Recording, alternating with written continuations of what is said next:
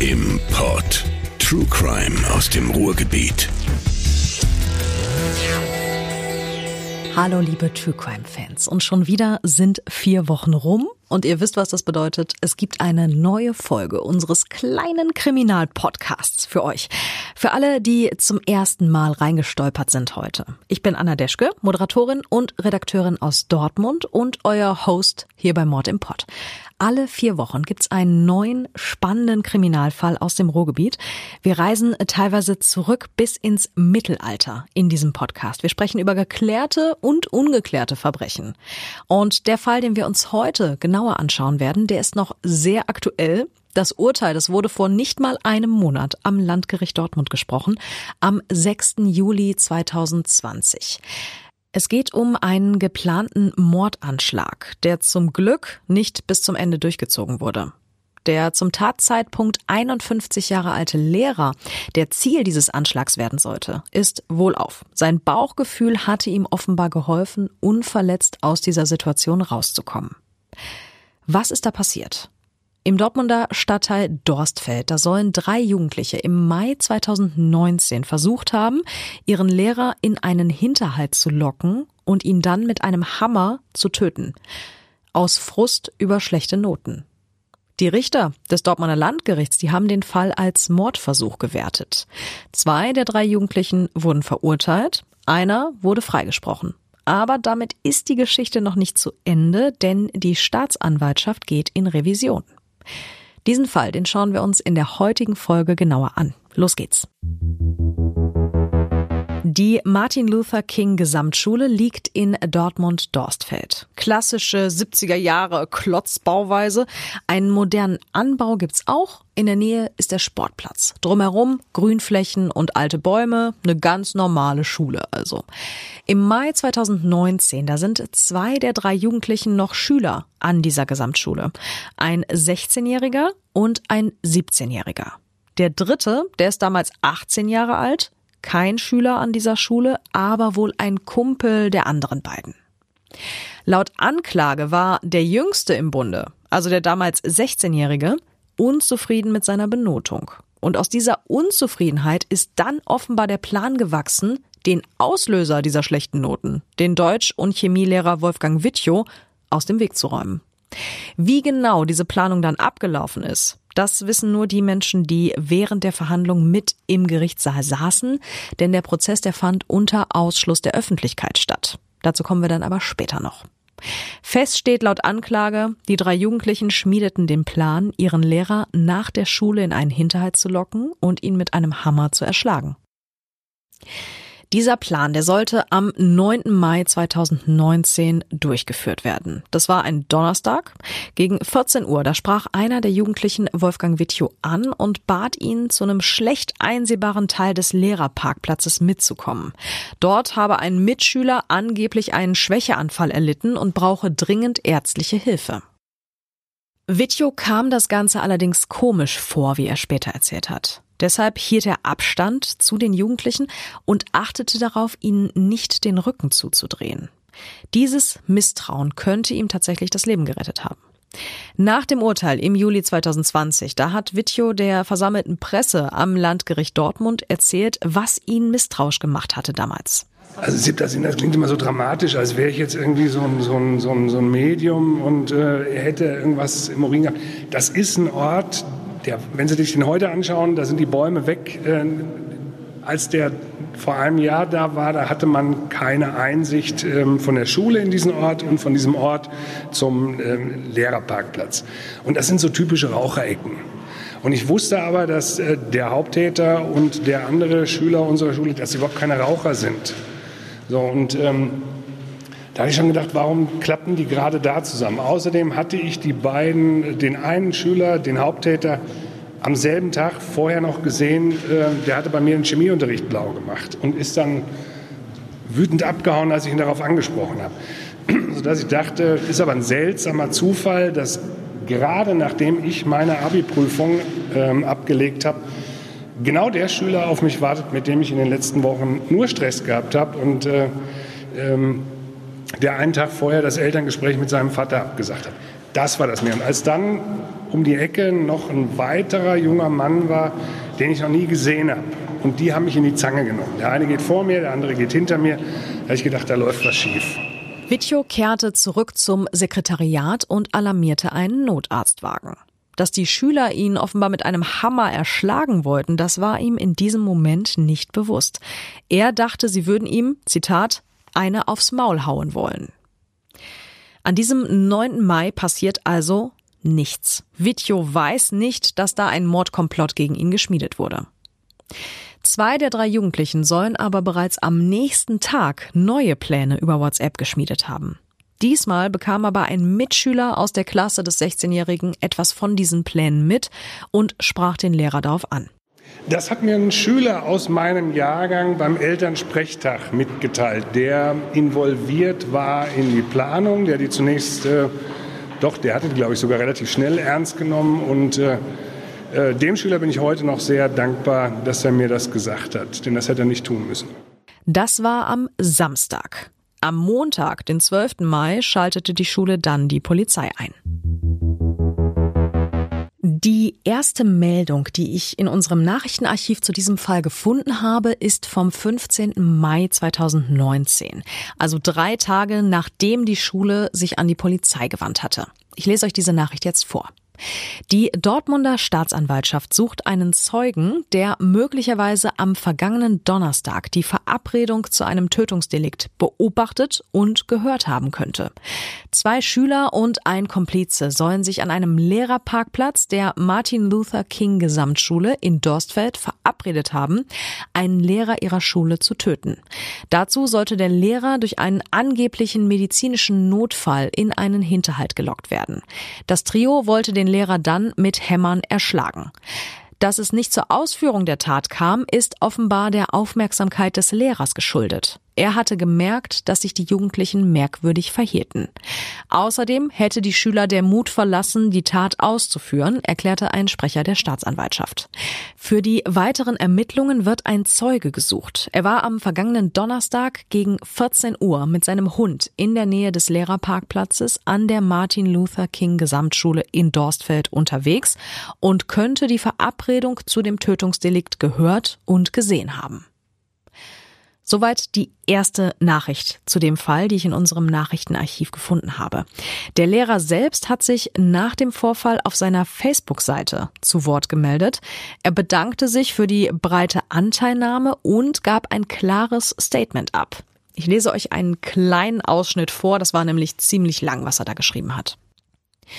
Ich möchte nicht vom rechten Rand der Gesellschaft instrumentalisiert werden. Ich weiß, dass viele ehemalige Schüler jetzt mitlesen und, wie leider ein großer Teil der Gesellschaft, bei dem veröffentlichten Namen des zumindest meiner Ansicht nach Haupttäters daran denken, dass wir an unserer Schule und in Dorstfeld ein Problem mit Migranten haben. Es wird bereits in vielen Beiträgen gefordert, endlich die Namen der beiden anderen Beteiligten zu veröffentlichen.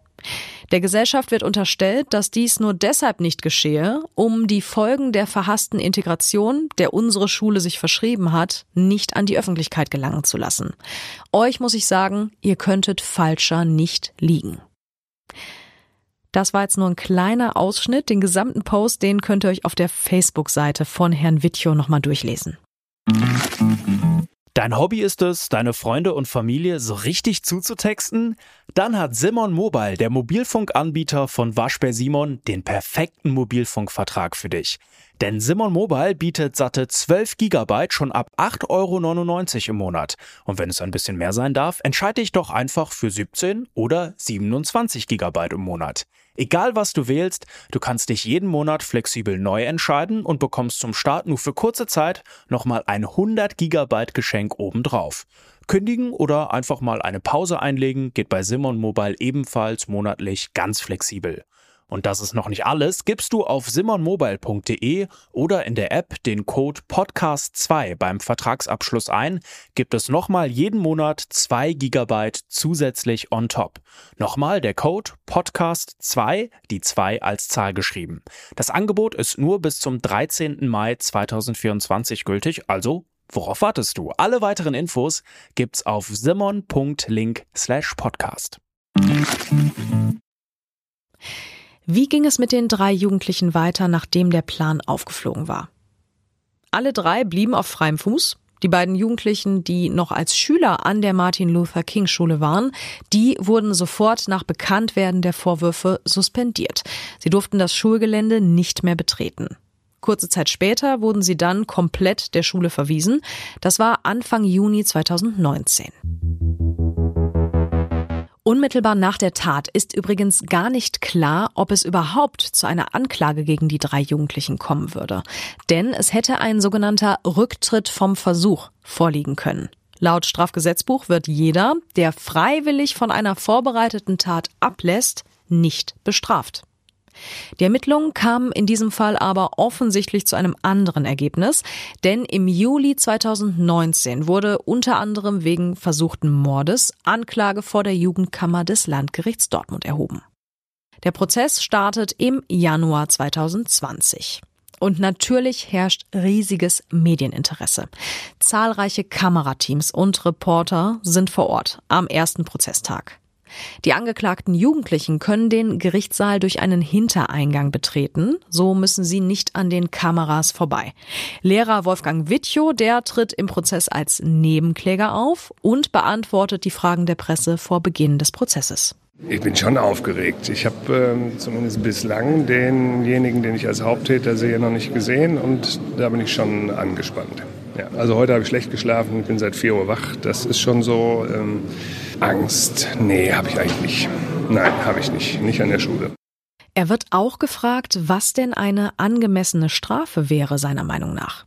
Für denjenigen, den ich für den Haupttäter halte, halte ich eine Gefängnisstrafe für angemessen. Für denjenigen, den ich auch kenne, der das Opfer gespielt hat, das könnte ich Ihnen gar nicht sagen. Ja, ich habe mir da schon ab und zu darüber Gedanken gemacht. Ich finde, man muss dann irgendwo auch mal gerade stehen für das, was man gemacht hat, aber ich kann Ihnen nicht sagen, was ich da für eine angemessene Strafe äh, halten würde. Gleich zu Beginn wird dann eine wichtige Entscheidung im Gerichtssaal getroffen. Der gesamte Prozess wird unter Ausschluss der Öffentlichkeit stattfinden. Thomas Jungkamp, Sprecher des Landgerichts Dortmund, erklärt unserer Reporterin, was das genau bedeutet.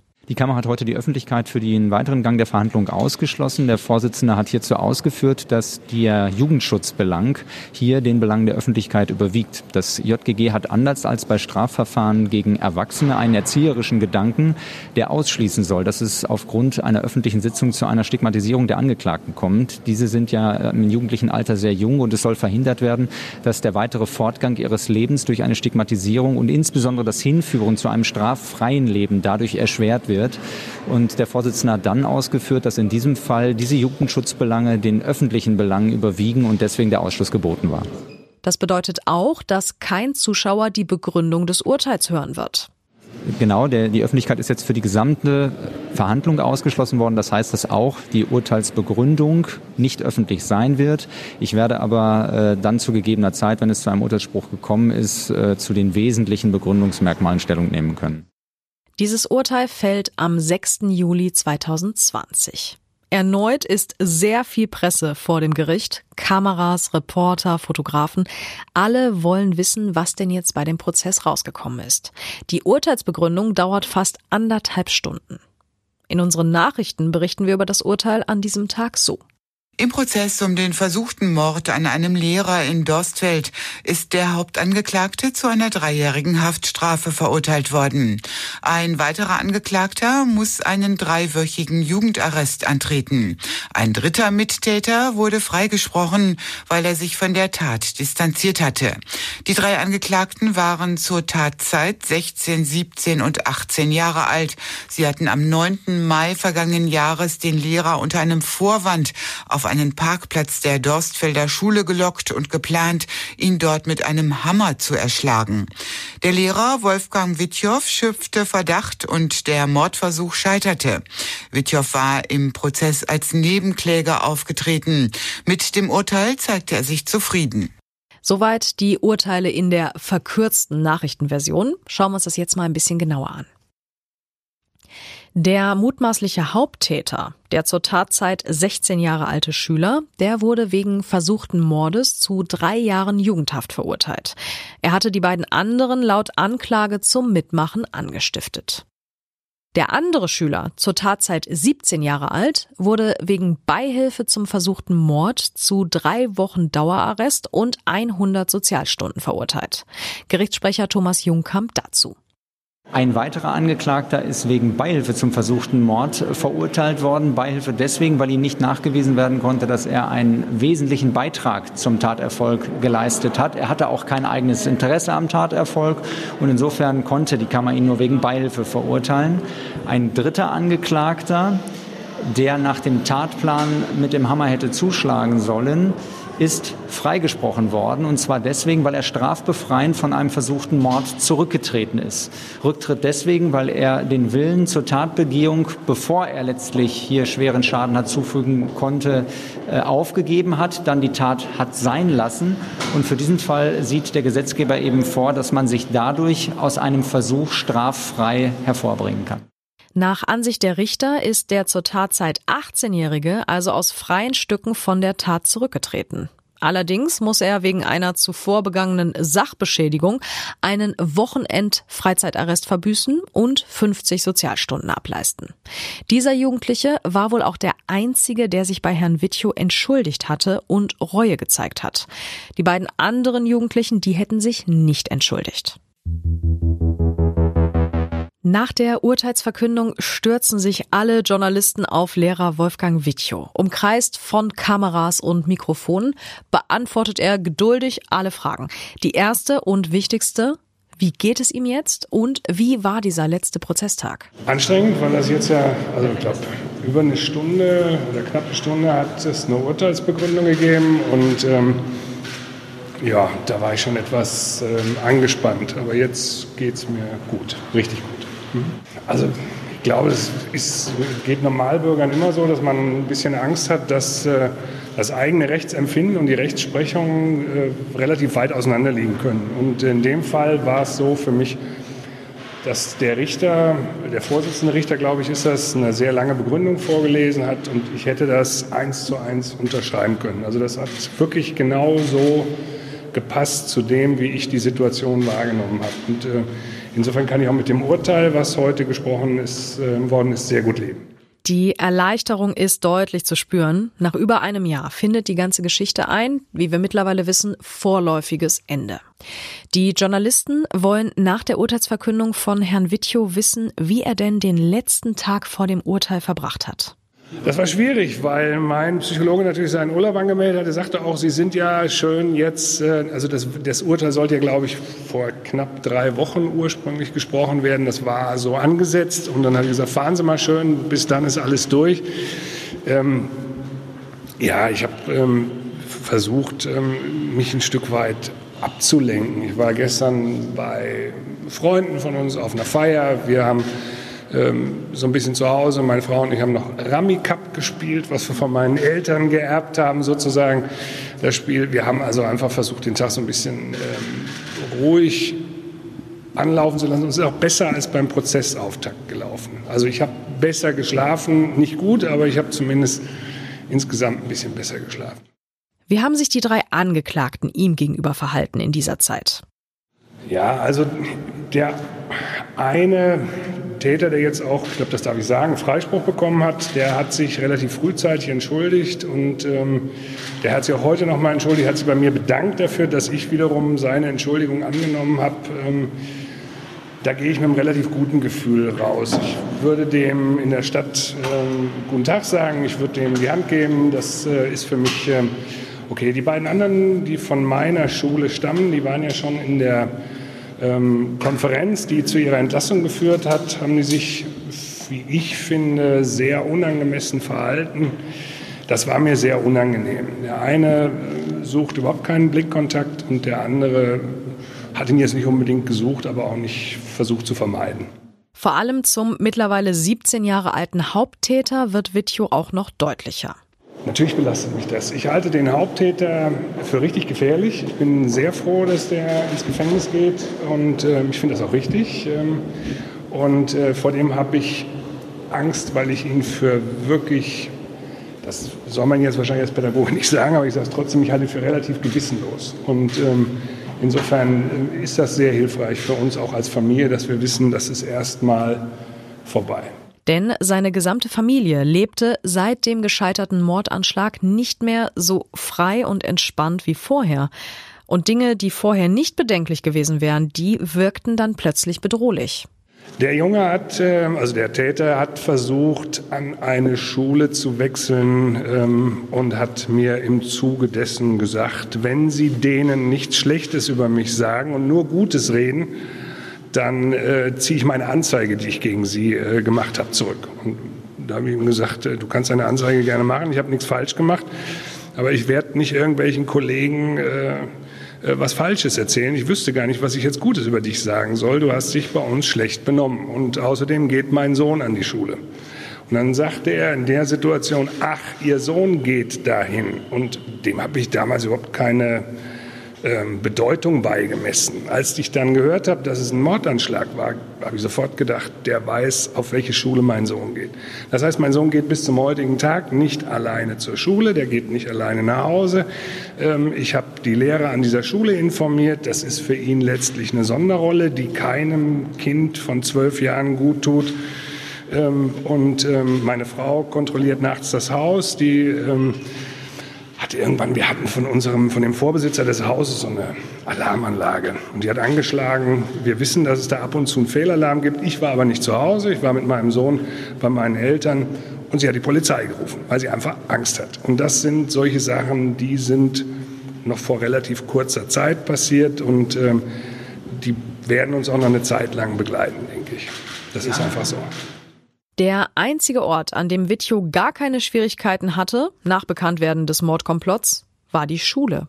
In der Schule hatte ich überhaupt kein Problem. Also ganz wenige Situationen gab es mal, wo ich ein komisches Gefühl hatte. In der Schule wirklich nicht, weil ähm, wir auch ganz tolle Schüler bei uns an der Schule haben. Die waren selber sehr geschockt und ähm, die hätten mich, das haben mir ganz viele Schüler gesagt, für den Fall, dass äh, der Haupttäter nicht der Schule verwiesen worden wäre, hätten die sich äh, sehr um mein Wohlergehen gekümmert äh, und dafür gesorgt, dass der Schüler sich bei uns nicht länger wohlgefühlt hätte.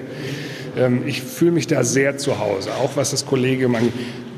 Die Probleme, die ich habe, sind eher im Zusammenhang mit diesem Gerichtsprozess gewesen. Also ich habe ähm, regelmäßig einen Psychologen aufgesucht und habe die Termine eigentlich so gelegt, dass die entweder kurz vor oder kurz nach so einer Verhandlung gewesen sind damit er mir einfach so kleine Updates gibt, wie ich mich ähm, sozusagen auf so einen Tag einstellen kann. Ähm, das hat mich beschäftigt und tatsächlich ist es mehr das Leben außerhalb der Schule. Ich habe in der Schule wirklich das Gefühl, ich bin da absolut sicher, ähm, dass diese Tat sozusagen ihren Anfang genommen hat auf dem Lehrerparkplatz ähm, und ähm, in einem Gebiet, was zwar an die Schule grenzt, aber so ein Wirtschaftsweg, was nicht direkt zu der Schule gehört, ähm, das hat mehr so, ähm, war so typisch für mich. Dass ich dachte, in der Schule ist man sicher, aber sobald man die Schule verlässt, muss man aufpassen. Das geht mir teilweise heute noch so. Also als ich heute Morgen zum Prozess gekommen bin und äh, direkt vor mir geht der Hauptangeklagte mit seinem Vater, kommt um die Ecke. Da muss ich schlucken. Ja, und äh, das fällt mir dann schon schwer. An der Liebe zu seinem Beruf hat das alles aber offenbar nichts geändert. Ja, sicher. Also durch die Corona-Zeit, ich bin ähm, Asthmatiker und deswegen durfte ich nicht in den Präsenzunterricht und das hat mir richtig gefehlt. Also ich habe ähm, versucht bei meinem Hausarzt eine Gesundschreibung zu bekommen, damit ich in den Präsenzunterricht kann. Mir fehlen meine Schüler auch und gerade die aus der 12. Klasse, aus der die beiden Täter ursprünglich stammen. Da bin ich, wenn man so will, sowas wie der Klassenlehrer. Und ähm, das ähm, freut mich sehr, wenn ich mit denen wieder zusammen Unterricht machen kann. Dieser Prozess und das Urteil seien insgesamt wichtig gewesen, denn Lehrer würden in ihrem Job immer wieder mit Beschimpfungen, Drohungen und Schlimmerem konfrontiert. Also zunächst mal bin ich total erleichtert. Also das können Sie sich vielleicht vorstellen bei mir im Kollegium, die werden das alle mitverfolgen und äh, was mir wichtig ist, dass wir als Lehrer tagtäglich mal so im Affekt Beschimpfungen ausgesetzt sind, dass wir vielleicht auch mal geschubst werden. Dass, äh, ich glaube, das ist unser tägliches Brot, je nachdem, an welcher Schule Sie arbeiten. Ähm, aber das, was lange geplant worden ist und dass die Möglichkeit zumindest im Raum stand, ähm, dass man über einen langen Zeitraum plant, einen Lehrer zu ermorden, weil einem die Noten nicht passen. Und ähm, wenn man dafür nichts bekommen hätte, erkennbar nach außen, das hätte uns im Kollegium alle, glaube ich, sehr belastet und mich auch. Das ist mehr als das ähm, Persönliche. Das sage ich Ihnen ganz offen. Ich habe keine Angst, zur Schule zu gehen. Ich habe, ähm, ja, also ich fühle mich wohl in der Schule. Das ist, glaube ich, schon ein Sonderfall, den man nicht jeden Tag so erlebt. Aber ich hatte immer Sorge, dass es zu einem Normalfall werden kann wenn die Rechtsprechung sozusagen etabliert, ähm, wenn man jung genug ist, ähm, passiert nichts. Und da bin ich sehr erleichtert. Kurze Zeit nach der Urteilssprechung vor dem Dortmunder Landgericht ist klar, die Sache ist noch nicht abgeschlossen. Die Staatsanwaltschaft hat knapp drei Wochen später Revision eingelegt. Und Revision legt man nur dann ein, wenn man mit den Urteilen nicht zufrieden ist. Und genau das ist hier offenbar der Fall. Es geht speziell um den dritten Jugendlichen, denjenigen, der in Sachen Mordkomplott vom Dortmunder Landgericht freigesprochen wurde. Und da sagt Henna Kruse, Sprecher der Dortmunder Staatsanwaltschaft, das mit dem Freispruch, das passt rechtlich einfach nicht. Denn wenn man einen Mord gemeinsam plant, so wie es hier ja auch gewesen sein soll, dann hängt man aus Sicht der Staatsanwaltschaft auch mit drin. Wenn man da dann wieder raus will, dann reicht es nicht, wenn man später einfach einen Rückzieher macht dann muss man die anderen auch aktiv davon abhalten. Da dieser Prozess unter Ausschluss der Öffentlichkeit stattgefunden hat, können wir das hier an dieser Stelle nicht einschätzen. Aber fest steht, die Staatsanwaltschaft will die Urteile nun noch komplett vom Bundesgerichtshof in Karlsruhe überprüfen lassen. Das wird aber noch etwas dauern, so schätzt das auch unser Gerichtsreporter Jörn Hartwig ein. Er hat bei uns im Programm Folgendes dazu gesagt. Auf jeden Fall wird es jetzt erstmal dauern. Das Urteil, das ist ja gerade mal von Anfang Juli. Das heißt, es muss jetzt erstmal geschrieben werden. Danach gehen die Akten dann zum Bundesgerichtshof nach Karlsruhe und werden dann da auf Rechtsfehler überprüft. Und wenn die Richter in Karlsruhe dann dort sagen, die Urteile des Dortmunder Landgerichts, die sind nicht in Ordnung, dann muss der Prozess nochmal neu aufgerollt werden. Ansonsten werden die Akten geschlossen. Ich glaube aber nicht, dass es in diesem Jahr noch eine Entscheidung geben wird. Das ist zumindest so meine Erfahrung. Also, das letzte Wort ist in dem Fall noch nicht gesprochen. Und das war sie schon wieder, die neue Folge Mord im Pott. Wir hören uns in vier Wochen wieder mit einem frischen Fall aus dem Ruhrgebiet. Bis dahin, bleibt mir gesund, eure Podcasterin. Mord im Pott. True Crime aus dem Ruhrgebiet.